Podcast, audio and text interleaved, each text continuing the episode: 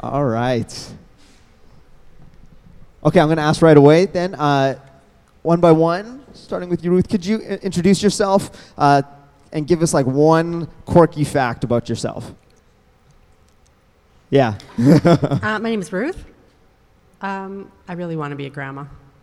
Uh, that's a great fact. I like that. Go ahead. That's cute. You're good. Uh, my name is Sebastian. Quirky fact about me. My I don't know actually how many greats, but one of my great great something great grandpas invented tennis.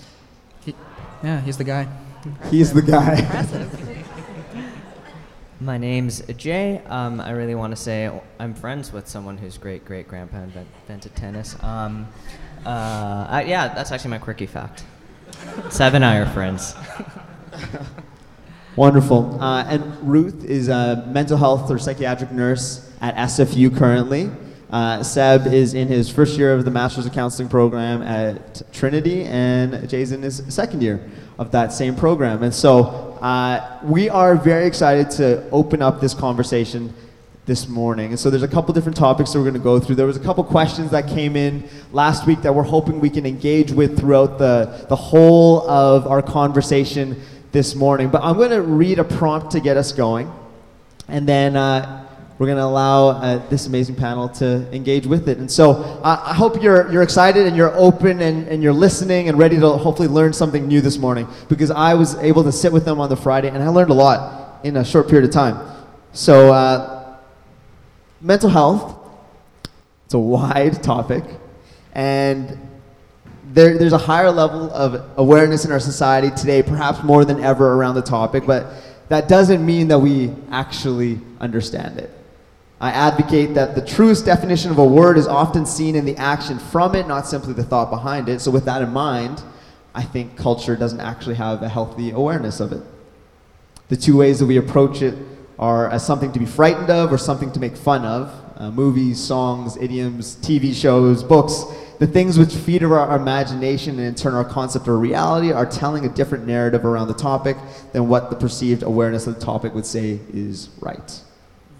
So if society makes fun of it, if church ignores it, and if people fear it, how can we understand what it is to actually deal with the topic of mental health? And so I'm going to do this first actually. When I say the phrase or the, the word mental health, what are the words that you associate with it?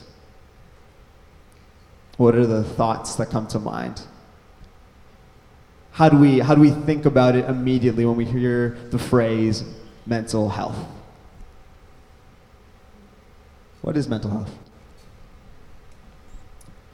Can I start? Yeah, go for it. So, from a healthcare lens, um, mental health is actually the, health of your mental capacity, of your mind, of your emotions, of your thinking, um, that resilience that you have, that flexibility you have or don't have, that balance that you can practice, um, that ability to relate to yourself or others. So, it's that sense of um, health of your, of your overall psychosocial well being, not just illness or disease. And Ruth, as you're talking, you differentiated between mental health and mental illness. Um, there's a spectrum there. And I think when we consider mental health, most people jump immediately to mental illness. Um, major depression, schizophrenia, whatever one popped up, I imagine, for you in your head. Um, and it's an important distinction to make that everything is on this spectrum. Mental illness, um, we have a book called the Diagnostic Statistics Manual 5. It's the fifth edition. Um, um, the DSM, we DSM call it the Big Purple Book. Um, uh, and it basically lists um, major depressive disorder and all of the disorders with a bunch of symptoms. Um, so, mental illness is essentially when someone checks off all the boxes for one of those disorders um, in, in the book. Um, but mental health, kind of as Ruth was saying, is, is that sense of um, when you're about to do a panel discussion and you feel a little nervous, when um, you're really excited about something, and as you're excited, somebody, somebody's excited with you. Um, when something sad happens and you feel sad, all of that's related to to our mental health. It's it's our biology. It's um, how we relate interpersonally, and it's all related to our psychology. What I think is under a bigger umbrella of um, maybe spirituality.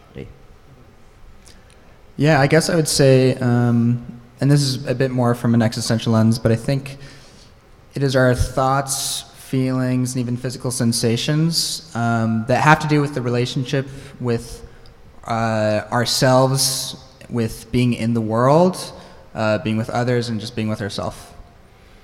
That's pretty general, but yeah.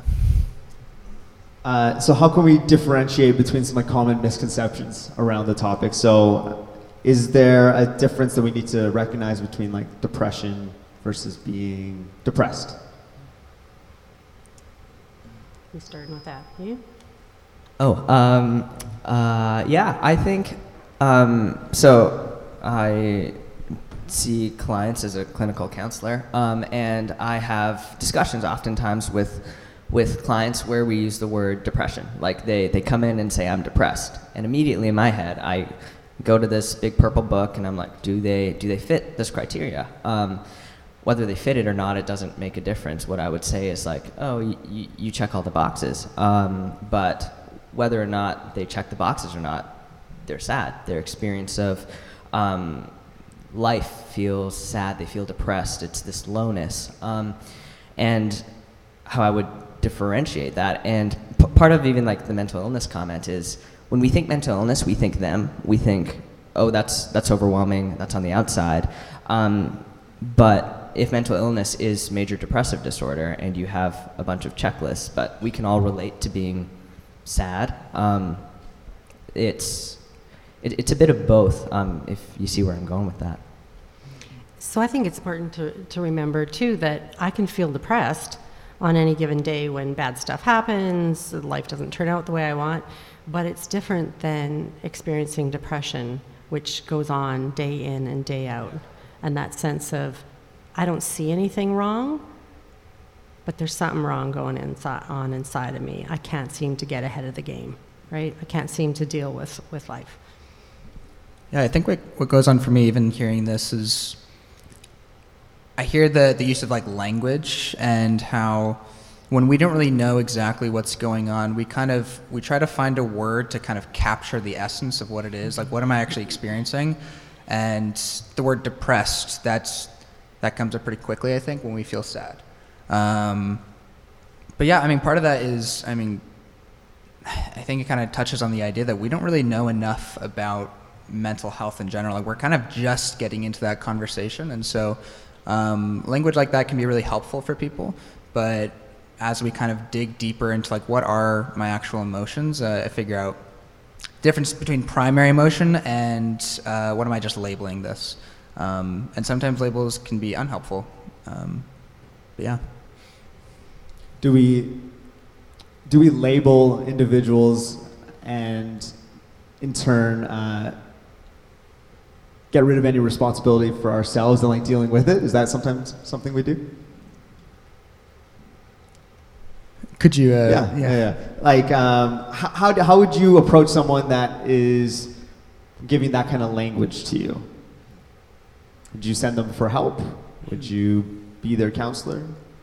Yeah, I guess for me, what comes up is I have people in my life who are depressed or who are even in the DSM five, like they they meet they meet the criteria, but if I'm hearing somebody telling telling me that they're depressed, I think for me, I want to ask them questions. I want to figure out like what do you really mean by that? Um, not in a way that's saying like oh I don't believe you, um, but just like okay I really want to understand your experience. Um, okay, like is this is this kind of a language thing that we're talking about, or is this something that maybe we should uh, refer to actual professional help? And you know, I'm just wondering if I can tell my story here about about my, one of my clients, my one of the students that came in to see me, and and sometimes individuals aren't even aware of the depression that's going on. So I had a student come in, and on the triage form, he filled out that he wanted to build self confidence. Um, got him into the office, and I thought, oh, this would be easy peasy. Let's just see what he needs and maybe refer him on to counseling. I'm not a counselor. I'm a therapist, clinician, a nurse, I do skills. Um, but got talking further with him and found out that he was actually uh, kind of at the end of his rope, and he was um, wanting to jump out in front of the train. He was wanting to, um, and he took the Surrey SkyTrain every day, and he was standing there, and he would watch it, and then he started envisioning himself going off the third floor balcony, and he was seriously depressed. He and he had no clue what was wrong with him. He had been experiencing over two and a half years of his life just falling apart, quitting school. Um, friends had isolated him. He had failed his classes. He had didn't even register for classes, and he had only three left to graduate. And he came in looking for help with his confidence. Now, what we did is we had to figure out that actually he needed further help. He needed medical help, and that's where um, we got him in to see the doctor. Not every student is like that. Not everybody needs medication, but at that point, his life was in danger, and we needed to get a medical perspective. Good news is he did go on medication reluctantly, and this week he came in to see me. Um, and not every story has a rosy ending, but and it's not the end, that's for sure. But he came in and he, and I said, "Whoa, you got some new clothes?" And he looks at me like, and he grinned. He hadn't grinned ever in the time I'd seen him, and he said, How do you know? And he said, I went shopping for the first time in a year. He says, But how did you know I got new clothes? And I said, Well, you came in every week in the same dirty sweatpants, so it's obvious had cleaned up, right? But his life, he, he came in with a notepad. He wanted to take notes. He wanted to, he had registered for class. And, and giving that lifeline to him to get him, get him help was an important feature in, in managing his depression. Not everybody's at that end of the rope. But when they are, we need to, we need to get that help. We need to go further. Yeah, I think that's great. Um, so if, if we could move on from just what is mental health, what is uh, what's a like a lasting thought that we can leave everybody with? Like what is mental health? What's something that we can kind of sum it up with?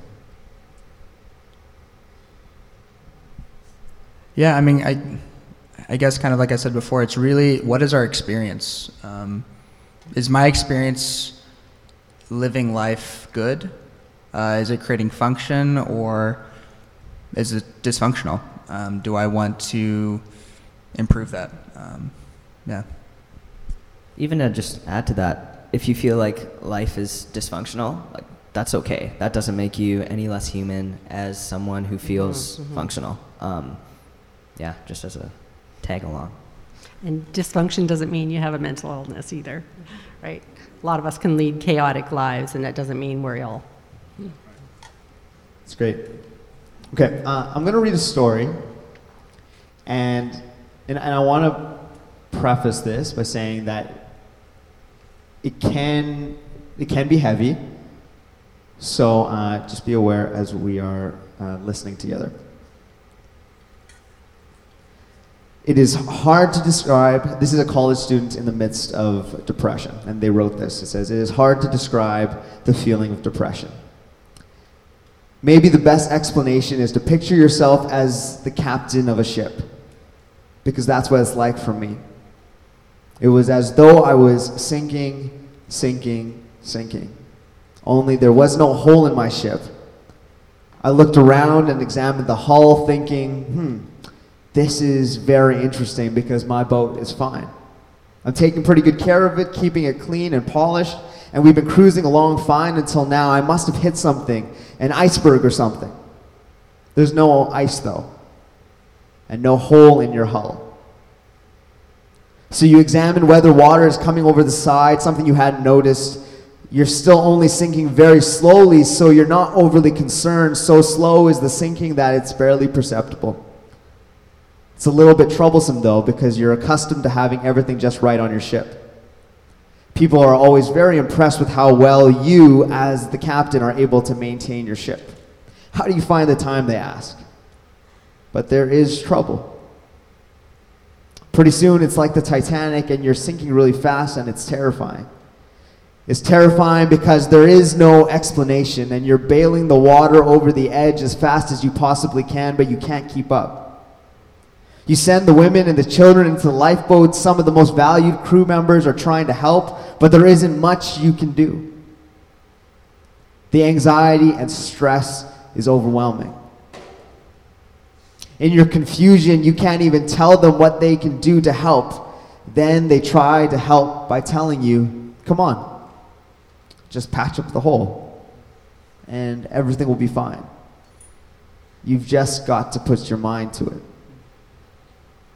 Now you're crying. I just don't know why the boat is sinking. If I knew I would do something about it, I just don't know why this is happening.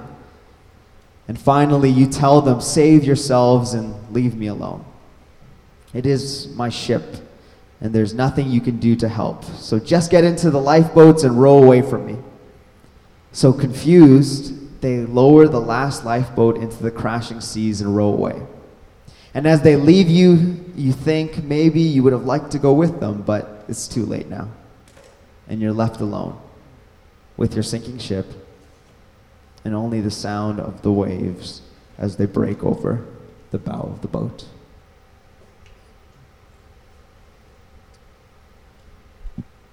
Maybe just take a moment and just notice how that story impacts you. Um, notice what happens in your body. Do you feel a sinking sensation? Do you feel like you connect to this? Does it bring up memories, um, stories, ideas? Do you feel that sense of panic of what's the answer for me? What's the answer for him? Um, do you feel disconnected from it? Um, if so, that's okay, but maybe ask yourself what what is it that keeps me from connecting to that story? Um, and just take note what emotions might come up, thoughts or sensations of what's happening in your body. As I hear that, um, I feel like a sinking sensation in my chest. It feels hollow and empty, and I hear his panic. And I desperately get the sense of, like, oh my gosh, I want your panic to end. Like, oh, people are just throwing cliches at you. Move on, just do this. And I, I just want to sit with him. And even that sensation, I just want to sit with him. He must feel so alone of just the waves going and this hopelessness as he sinks. Um, and that's, that's what hits me, is he feels alone. And I, I wonder what it would be like if somebody sat there with him. I don't know what you guys felt. Yeah, I think the first time I heard that story, I remember and even even now, like the base of my chest just starting to kind of like tighten and kind of going into my stomach. Um, yeah, just this ugh. And I love like how honestly he's able to put it. Just this idea that like everyone's looking to help me. Everyone's trying to figure out what's wrong with my boat. Um, wants to get me out of the situation. But I, you know, he's saying like, ah, there's nothing wrong with my boat. Like I don't know how somebody can help me. Uh, this is confusing and I get this sense of like people are there to tell him like your boat's not allowed to be sinking right now. Um, I need to get you out of this, or I need to leave. And just this feeling of like, yeah, that totally makes sense. Why he wants to say, yeah, go save yourself. This is me. I have to be in this by myself. Like, ah, that kills me. Yeah. And I kind of wonder if um, relating this story back to my client that if somebody had been able to come alongside of him and kind of made sense of what was going down with him, if he might not have reached that point where he needed to, uh, or he got to that point where he started thinking that there was no hope and that by the time he had come in to see me, I not only could sit with him in that sinking ship, but I had to send out or throw out a life jacket and I had to get him to medical care, right? But if, maybe if somebody would have been w- willing to sit with him in that boat earlier, um, maybe he wouldn't have got to that point. And take a moment to just feel the atmosphere of the room right now. Like it feels heavy, it feels uncomfortable. Um, and we get into this place where, like, what do we, what do we do with some of that heaviness? And just take note of what even just sitting here feels like for you. Part of this is you guys are engaging in empathy right now um, just by sitting and feeling in it, which is a good thing. So can, welcome. Yeah, and I can see the expression on some of your faces as you're sitting there experiencing that with this story. Yeah, I love the idea. I mean, and we were talking about this uh, on Friday, but you know, what what is kind of our role um, as a friend, for example? Um, is it our job to, to sit in that boat with this person um, to say hey i'm not here to help you to necessarily give you advice to get you out of this situation, but I'm just here to kind of experience standing in this boat with you um, so you're not completely by yourself. Um, and there's a lot of questions around that because, you know, what if, what if that boat, you know, quote unquote, what if, what if that's something like suicide? What if that's something really serious uh, that a friend necessarily, they're not totally equipped to handle? Um, is that a time where you know you just want to sit in that with them, or you're saying, "Hey, we need to get this person a life jacket. We need to, we need to get them out of the situation just for some temporary safety." Um, or what if my friend is just going through a really rough time? Ah, I just broke up with my girlfriend. This is really hard. Um, so rather than saying, "Oh, these are the five steps," you know, uh, to feel better after you know breaking up with your girlfriend, just being able to sit with that person and be like, "Man, like, I see how sad that makes you. That's so." that's tough, you know. And I can just I can just be in this with you. Um, yeah. Oftentimes, um, people always are like, "What are some practical tools to get me out of out of things?" Which they're good and helpful, but sometimes I, I, I picture like this you of when people change or go through therapy or whatever it is. Um, and it's um, so picture you, and then just picture a dotted line cutting through the top half, so you feel you see these two peaks. And I think when people see someone, they see above the dotted line, like, oh, hard behaviors, better behaviors. Oh, so, so it's, it's this behavioral analysis. Those behaviors changed. So maybe if I just change my behaviors and start doing something better, like in the story, someone said, like, come on, just get through it. If I just put my mind to it, um, which can work. There's theories out there, but when when I hear that, I'm like, oh, what about this? This process of like sinking like the idea of like going down into the depths, that boat sinking. Part of what I hear in the story is like, oh, the boat's sinking because he feels alone. I wonder if someone sat with him, if all of a sudden, even though it feels so counterintuitive, you, you want this person to start swimming. I wonder if we actually sat there with him in the boat, if it would flip, and then the boat would start coming up. Um, and that's essentially like what I hope to do as a friend and what I hope to do um, as a therapist as well. Yeah, and, and this is having the conversation around like depression, really specifically. Um, but I think we, we often like misinterpret the differences between depression and anxiety. So could, could you elaborate on that? How, how can we differentiate in understanding those two areas? Yeah, uh, just a plug. Come to my workshop. Well, I guess it's sold out. Listen to my workshop on Thursday because that's what this is all about. Um, uh, I guess the technical definition: anxiety is considered uh, an anticipation or a fear of a future threat. If you have an anxiety disorder, you have six plus symptoms um, that make you feel anxious, keyed up. You can feel that in your body. There's this tension, racing thoughts. Um, uh, oftentimes in your body, you, you, feel the tension, your breathing increases, um, and your breath is shallow, and your heart rate increases. Um, all of those things are um, part of, if you're feeling that um, for a frequent amount of time, constantly, every day for a long time, that's probably connected to an, anx- an anxiety disorder. Um, however, we all feel anxious. I woke up feeling anxious and this tension um, because I'm going to be sitting in front of a lot of people with a mic in my hand. Um, uh, so that's maybe differentiating anxiety and depression. Um, so, uh, Ajay, can I just yeah, jump no, in sure. real quickly? So, health perspective, right, is that anxiety is really adaptive. Yeah. We all need it. And I think when I see my students coming in uh, to the clinic, they're all, I have anxiety, I can't cope. I'm going, great, you have anxiety. You need anxiety. It's protective, right? We need that anxious feeling in order to prepare today. We needed that anxious feeling to get our taxes done this year. We need that anxious feeling to get our assignments in. We need it. But it's when it becomes a disorder, it gets uh, to that extreme and it's monopolizing our well being, right? Sorry about that plug. Oh, no, that's great. As a, as a teaser to the workshop, we'll be going through this, but picture a window and picture a little heart rate kind of monitor. Things can stress us out, that's normal. We can feel anxious, things can kind of calm us down. Anything that stays within this window, we can tolerate.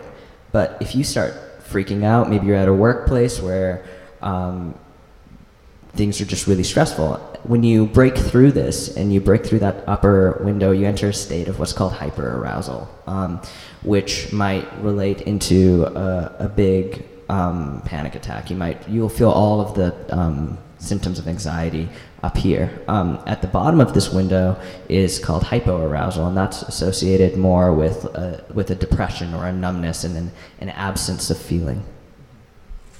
Something I found helpful to think about anxiety is that um, calling it a secondary emotion. So that means that uh, it is a response to a primary emotion. So if I feel um, afraid, if I feel anger, if I feel sad, uh, anxiety is what um, my body does to protect me in response to that emotion. So um, parasympathetic or sympathetic nervous system, uh, that's something that everybody has that activates when my body's trying to say, uh, you need protection, you need to survive. Um, and so sometimes that's really appropriate, uh, and there are appropriate levels of survival. Um, but sometimes we have experiences where our body says, you need to be surviving all of the time. I'm in the library and somebody's behind me, and my anxiety goes up. Um, you know, when we talk about is that a helpful level of anxiety? Sometimes, yeah, it is, because um, our experiences they they teach my body that. Um, but then we we go into this place where, oh, this level of anxiety doesn't seem appropriate in the setting when I feel safe, and so that's kind of when we start looking at counseling, for example. Um, but yeah, I guess in essence, uh, anxiety is perfectly normal, and it is there to protect you. Yeah. It's great. Um, so if that's the differences between like depression and anxiety, and then if we circle back to the idea of like depress, depression and knowing people who are struggling through it, or if we ourselves are also, how do we how do we respond? What what is our role in that story of someone else's struggle? So it's first, uh, plenty education about, well, it sounds like you're just really anxious. It sounds like it's a normal response. Um, sometimes it's the education around feeling depressed versus that person that comes in and flops in the chair and goes, oh, I'm so depressed. And going, yeah, well, you know, that might be some other emotion going on there. Um, and then there's times when I need to get, people need to see the doctor right? They need to seek medical help. They need to seek um, a professional that has expertise to recommend treatment, recommend medication. Medication, um, all bugs don't deserve drugs, but and not every mental health illness needs drugs. But at, there are times when medication is needed to get people back to that place where their body can actually do the counseling, can do the behavioral changes, can move from that point to point B. Sometimes they need to see a psychiatrist. Sometimes they need to see a psychologist. Psychiatrist is, is that um, medical professional who's um, going to probably use the purple book to do some diagnosing and maybe recommend uh, medication um, to help you manage. Yeah, I guess some of the way that I, I think about this question, what is what should our response be?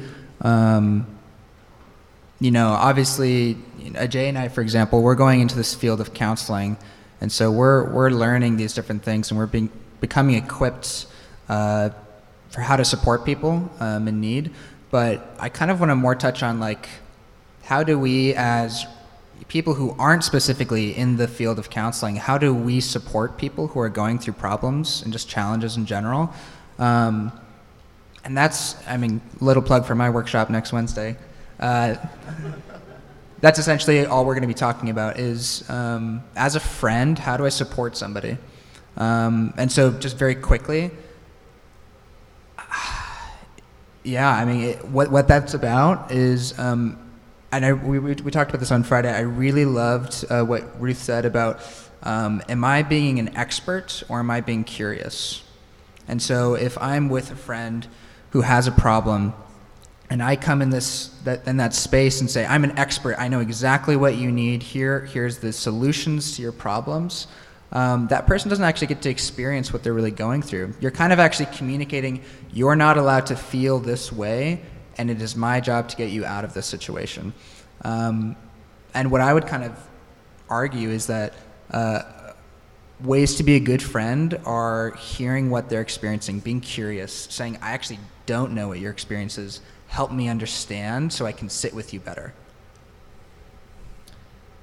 Um, sometimes I think when when someone comes to you with a problem, there's this sense of like, hey, this is what I'm feeling. What do I do? And even that question, what do I do? It's it's sort of a question about you know this, I don't know this, and oftentimes people are like, I don't know it either. So there's this sense of we, we want to give an answer to a question because that's what we're learned to do. Someone asks a question, what's the answer? Um, um, so there's this. It, it's natural to feel like, oh, I, I need to rescue them because they're asking me to be rescued, and it goes right into that sense of.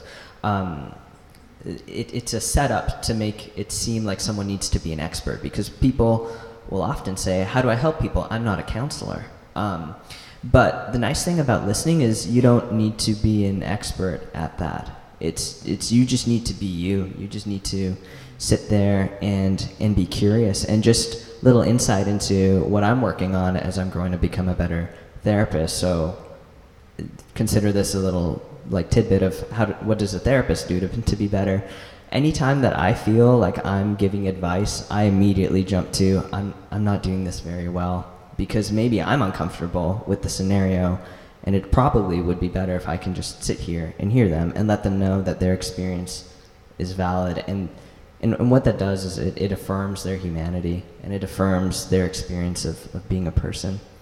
Um, because yeah. I think we all have experienced when we go to somebody and or somebody comes to us and says, "What should I do?" and we give them an answer and they go and do the total opposite, right? They didn't really want us to tell them what to do, and that's the same when when somebody's struggling with um, any kind of mental issues, mental health um, issues that are causing distress. Is they don't want to be told what to do; they want to be heard. They want, to, they want the space to be listened to, and they want you to not be thinking, oh, what am I going to say next because I don't know what to answer, right? It's just sitting, asking the questions, being curious. And as Ruth was saying that, I, I pictured, and I'm sure you guys might even like resonate with this feeling. I have it where someone's talking and you're not really listening. You're you're in your head. You're up here trying to be like, what do I say? What do I say back? Um, but uh, what what we're saying is just be with them. But that's hard it's hard because we go to this place. What do I need to say? Um, so if you catch yourself doing that, um, just recognize that. Know that that's okay. Um, we all do it. Um, but but try to come back. Be like, okay, I have all these thoughts. What would it be like for me to actually just sit here and just be here? Um, and and my my hunch is is that you'll you'll probably just by being present, you, you'll start identifying. Oh, oh, this, this is what's going on for them. And you can just reiterate that. Even what we did with the hearing that story, like, I, I got moved to a place of like, oh, he feels alone. Rather than being like, oh, this is, this is all the five steps to not be depressed anymore. It's like, oh, almost well, what a tragedy if I gave him those five steps because what he needed was someone to sit there with him. And I could do that. Yeah, and in all my years of experience, and it's not that many, even though it's, it's a few, it's a few more than my colleagues here, um, but is that what I've learned is that mental health issues, mental illness is never neat and tidy, and it's never simple. It's awkward, it's uncomfortable, and if, if it's uncomfortable for, for you as a friend, it's even more uncomfortable and distressing for that person experiencing it. And so coming along as a, as a helper, as a friend, is just being quiet and, and listening and sitting with it. While they're freaking out, just sit there. They'll come they'll calm down and then you can talk if you need to talk. Another way I kind of want to almost approach this is the idea of you know, right from when you are born, you have your experience in life.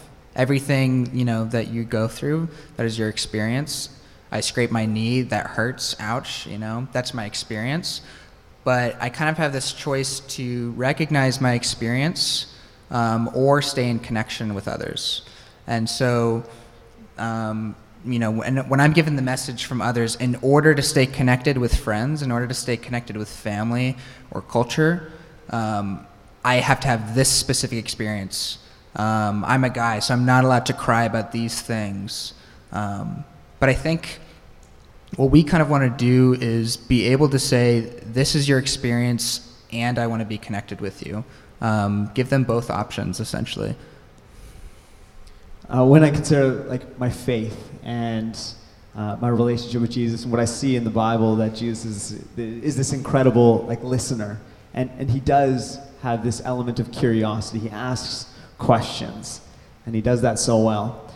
But I also think something we do in in our faith is like we we have this immediate response of I'm going to pray for you.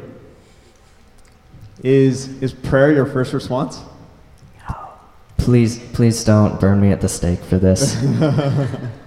Maybe don't pray, um, and I'll, I'll, come around to that. Um, um, uh, really, really, maybe not what you expected at church on a Sunday. Um, maybe ask yourself the question: Why are you praying? Um, when we heard that story, there's this sense of like, oh, this is uncomfortable. Um, oh, it just struck me that there's a religious studies prof here. Um, and I said not to pray. Um, uh, uh, now I feel anxious. Um, please, please just be here with me.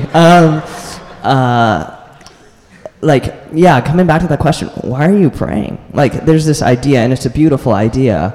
I don't know what's going. I have a loving God that I can lean on and um, rest in. That's beautiful. Um, but what often ends up happening, I'll use Seb as an example. Like if, if Seb comes up to me, um, sorry for doing this to you. Uh, if Seb comes up to me and he says something, and I'm like, oh, I don't, I don't know. I feel really overwhelmed, and I jump up to this prayer. What I'm doing is I jump up to that to that headspace where I'm just thinking thoughts, and often my prayer is just things I want to tell Seb, but for whatever reason I can't tell Seb. Like I, I pray that he has peace because he seems really anxious. Um, which is a good prayer, but maybe the first step is like just sitting with him and being like, "Whoa, I'm moved that you feel anxious, um, and I want to offer you peace," um, because that that permits Seb to have his feeling.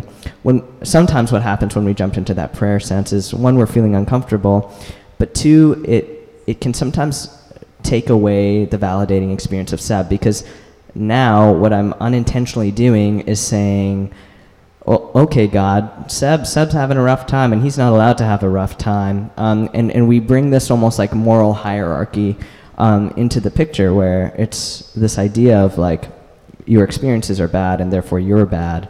And sometimes we can even say you're bad because sin is in your life, which, oh boy.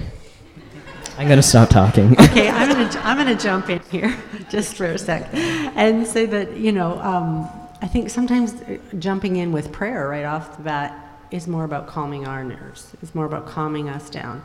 And that's okay. I've been a Christian a long time. I've been loving Jesus, praying to Jesus a long time. And it was kind of a revelation to me that when Jesus said, Yeah, you, the Bible says to pray continually, not always out loud. Maybe I'm praying in my heart. Maybe I'm praying silently for the calmness to know how to respond to this that's getting out of control or that's really awkward and comfortable. That was a much better way of saying everything I wanted to say. Love it. I like the idea um, that uh, prayer works, and you know, I'm I'm in a group of people who I'm I kind of uh, am assuming that a lot of people would agree with that statement. Um, and so I guess what we're trying to say is that prayer is not wrong, prayer is not bad. Um, but I kind of want to be curious before I pray because, you know, if somebody comes up to me and gives me, you know, this problem, this challenge, uh, man, I'm, I'm, I'm coping with this poorly, whatever. Um, I want to actually hear what they have to say before I pray pray their problem away. I want to I mean even that could even inform what you're actually praying about. You know, maybe what they what they start talking about isn't really what's going on, but if you take the time to just sit with that person, really hear what's happening underneath, um, yeah, man, like I, I think prayer could be way more effective if we actually hear what's going on.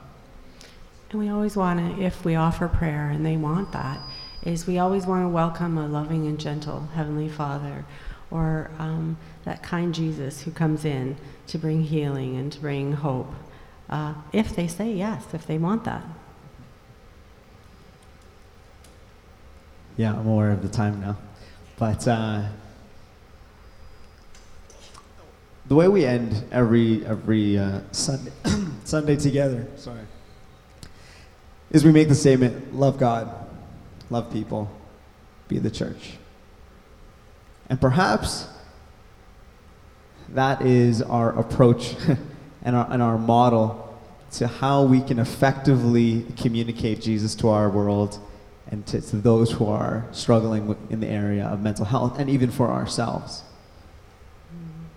Understanding that there's beauty to experience your humanity.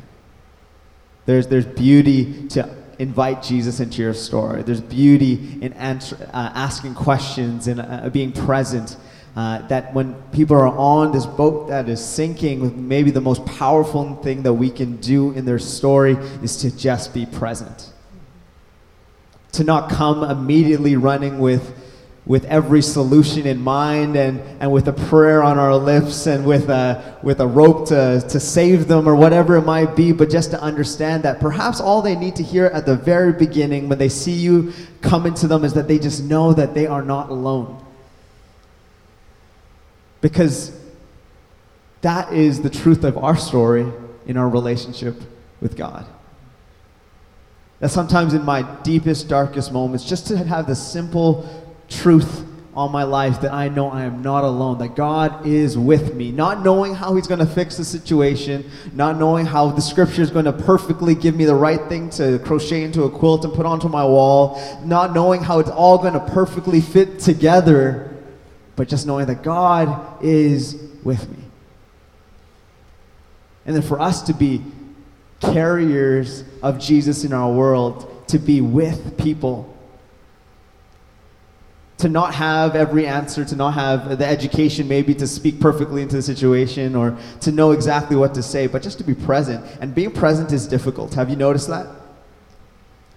Being present in our everyday conversations is extremely difficult because in the busyness and chaos of life, we have everything on our minds of what we should be saying, what we should be doing, and the next thing we have to get to, and then how we could maybe articulate the perfect thing so that we can come back and have a coffee about it and, and then get back to it. But that's not the goal. We don't have the perfect explanation of how to deal with mental health. We don't have the exact quick fix solution. But if there's one thing that we can take from this morning, it's whoever you recognize in your life that's in this situation, maybe you can just stay on the boat.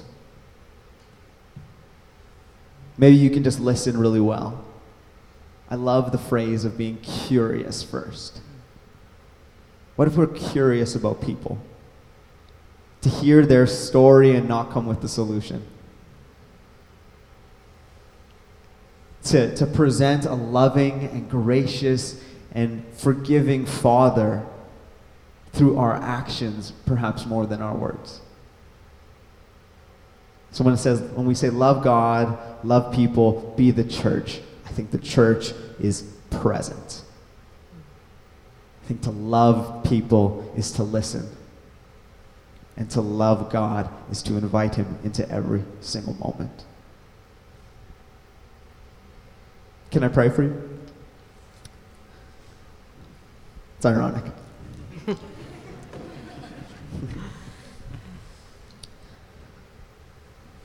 so, in, in the heaviness of this moment, uh, could you stand with me actually? In the heaviness of this moment, yeah, you can kind of sense it in the room what you were saying. I, I think that it's, it's, very true. When you talk on this, this kind of subject material, it's, uh, it, it invites different thoughts and we have different experiences that we reflect back upon. But in this moment, if you feel comfortable, would you just put your hands out? Um, I like having palms up, but just whatever you're comfortable with.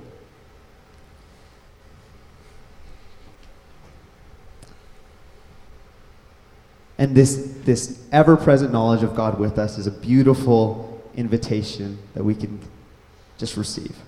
That He is with us, that He is for us, that He wants us to know Him So, in the midst of not being sure exactly of what mental health is and trying to analyze how we respond in moments of depression and anxiety and learning how to listen well, we're so grateful that God is with us and that He equips us and He gives us the opportunity to learn all those things so that we can be a better representative of Him in our world, so that we can learn to love Him and love people more and better than ever before. So, Jesus, right now, I thank you for every single person that's here. For the invitation of grace that we do not have to earn it, but you give it so freely, this unconditional love. So, wherever we find ourselves today, whether it is sinking on a boat, whether it's off in a distance, not knowing what to do for a friend, whether we are just so absent and unsure of what to do in every situation, we're so, so grateful that unconditional love is freely given to every single person here. So may we be curious for our fellow man. May we be hungry to, to listen and, and to be present.